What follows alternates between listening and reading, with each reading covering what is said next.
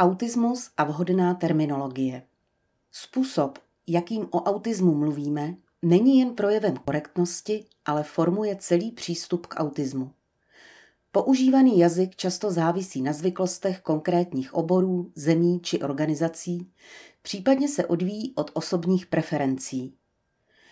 Některé organizace či profesní uskupení mají přímo návody, jakou terminologii používat. Příklad kodifikace vhodné terminologie, která má významný praktický dopad, představuje dokument organizace Autism Europe s názvem Acceptable Language. Ten definuje přijatelné výrazy, jako jsou být autistický, být na autistickém spektru, mít autismus a mít poruchu autistického spektra. Zároveň varuje před užíváním termínů, jež se v souvislosti s autismem užívají či užívaly, avšak mohou být považovány za urážlivé či přinejmenším zastaralé. Jedná se o výrazy jako trpět autismem, užívání již neexistujících diagnostických kategorií, jako Kanerův autismus, či špatně vžité obraty, například Aspergerův syndrom je vzácnou nebo lehkou formou autismu.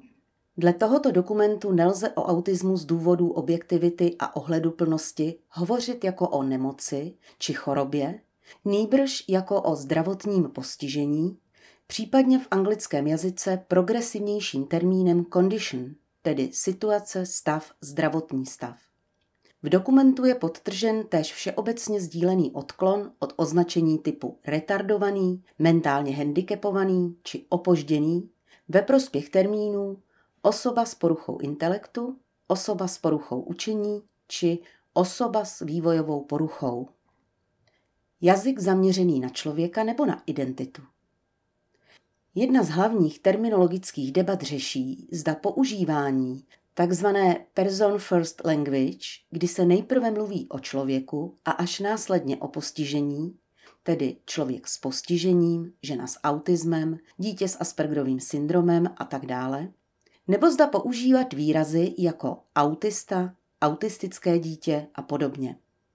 Ačkoliv v minulosti se v České republice a dříve v Československu o lidech s postižením hovořilo podle druhého z těchto klíčů, v současnosti v České republice převládá konsenzus, že by se mělo uplatňovat označení referující nejprve o osobě a až poté odkazující na diagnózu. Hlavním argumentem pro tento postup je obrana proti nálepkování, stereotypizaci a stigmatizaci a prosazování toho, aby byl každý vnímán především jako člověk, nikoli přednostně jako nositel diagnózy. V mezinárodním diskurzu autismu, jemuž dominuje anglosaské prostředí, došlo k podobnému vývoji, kdy v 90. letech jazyk zaměřený na člověka převládl v zájmu akcentování inkluze, prosazování lidských práv a individuálního přístupu. Postupně se však objevovaly a sílily hlasy zevnitř komunity lidí s autismem, protestující proti tomuto označování. Tito lidé argumentují tím, že autismus je součástí jejich identity, tudíž neoddělitelný od podstaty jejich lidství a upřednostňují výrazy jako autista, autistická žena a tak dále. Označení člověk s autismem či mít autismus podle nich navíc navozuje představu, že autismus je něco, co je třeba vyléčit či odstranit. V roce 2015 provedl multidisciplinární tým ve Velké Británii rozsáhlý průzkum, jehož cílem bylo zjistit, jaký způsob referování o autismu preferují různé podskupiny autistické komunity. Výsledky tohoto průzkumu poukázaly na značné rozdíly v upřednostňování referování o autismu a označování lidí s autismem mezi jednotlivými podskupinami. Lidé s autismem, rodiče, ostatní příbuzní a přátelé preferovali Identity First Language, to je autista, autistický. Naopak Person First Language, reprezentovaný výrazem osoba s autismem, preferovalo výrazně více profesionálů, nežli tomu bylo v případě lidí s autismem a rodičů. Napříč těmito podskupinami byl jako nejpřijatelněji hodnocený výraz na autistickém spektru. V České republice ve vztahu k autismu dominuje napříč výše naznačenými podskupinami schoda v používání jazyka zaměřeného na člověka a to zejména s ohledem na historický vývoj a dlouho zažité neblahé nálepkování, schizofrenik, hraničář, vozíčkář a podobně. Mezi poskytovateli podpůrných služeb je jazyk zaměřený na člověka zažitým standardem.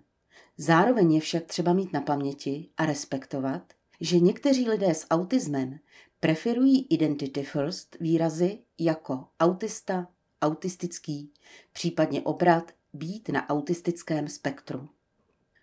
Autismus a neurodiverzita. Pojem autistické spektrum prosadila v roce 1975 Lorna Wingová, britská psychiatrička a matka dcery s autismem, aby tak zdůraznila heterogenitu projevů a chování lidí s autismem. Koncept autistického spektra se postupně vyvinul v dominantní způsob uvažování o autismu. Také v České republice se jedná o široce rozšířený a používaný pojem, jak mezi velkou částí organizací, odborníků a autorů knih zaměřených na autismus, tak mezi lidmi s autismem a jejich blízkými. Nevýhodou tohoto termínu je jistá zranitelnost vůči banalizaci autismu výroky typu každý jsme tak trochu na spektru a podobně. K těmto představám svádí nesprávné pojetí spektra jako lineární osy od nejméně po nejvíce autistické. Častým předmětem debaty je také výraz porucha. Někteří lidé s autismem považují tento termín za stigmatizující, jelikož automaticky ohlašuje, že je s daným člověkem něco špatně, má či dokonce představuje nějaký problém. Ku příkladu zastánci tzv. hnutí neurodiverzity naopak nabádají ke zdůrazňování pozitivních aspektů autismu a k chápání autismu jako součásti identity člověka.